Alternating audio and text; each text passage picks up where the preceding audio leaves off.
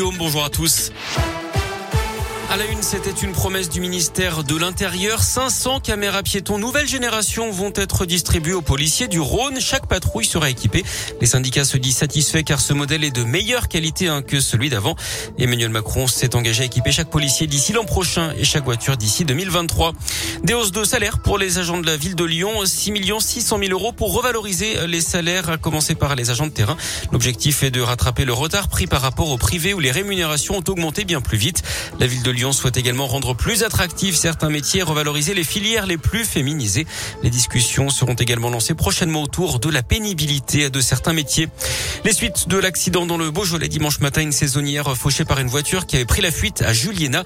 D'après le progrès, le chauffeur et sa passagère vont être déférés au parquet de Villefranche aujourd'hui.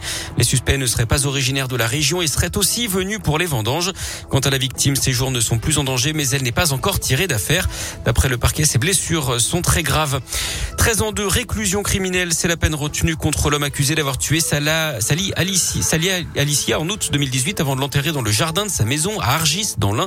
Décision hier de la cour d'assises d'après le progrès.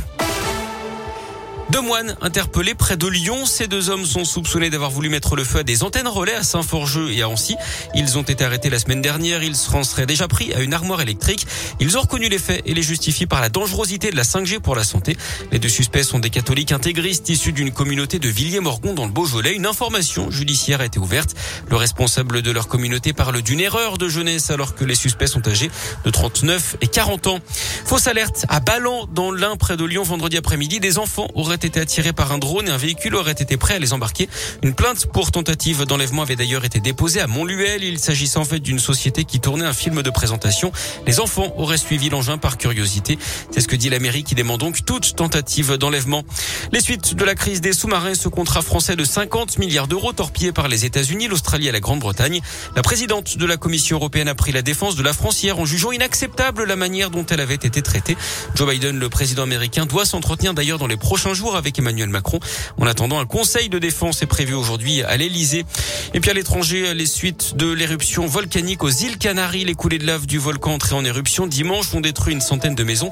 5500 personnes ont été évacuées, mais il n'y a pas eu de victimes. C'est la première fois en 50 ans que le volcan se réveille. On passe au sport et au foot avec les éliminatoires au mondial féminin. Les Françaises sont attendues en Slovénie ce soir à 21h. Et puis en tennis, les semaines se suivent et se ressemblent malheureusement pour Caroline Garcia. La lyonnaise 60e mondiale a été sortie au premier tour du tournoi d'Ostrava en République tchèque hier. Défaite contre la russe Potapova, 92e au classement WTA. Et puis à l'Open de Moselle de Metz à suivre le choc entre Hugo Humbert et Andy Murray, ancien numéro 1 mondial aujourd'hui.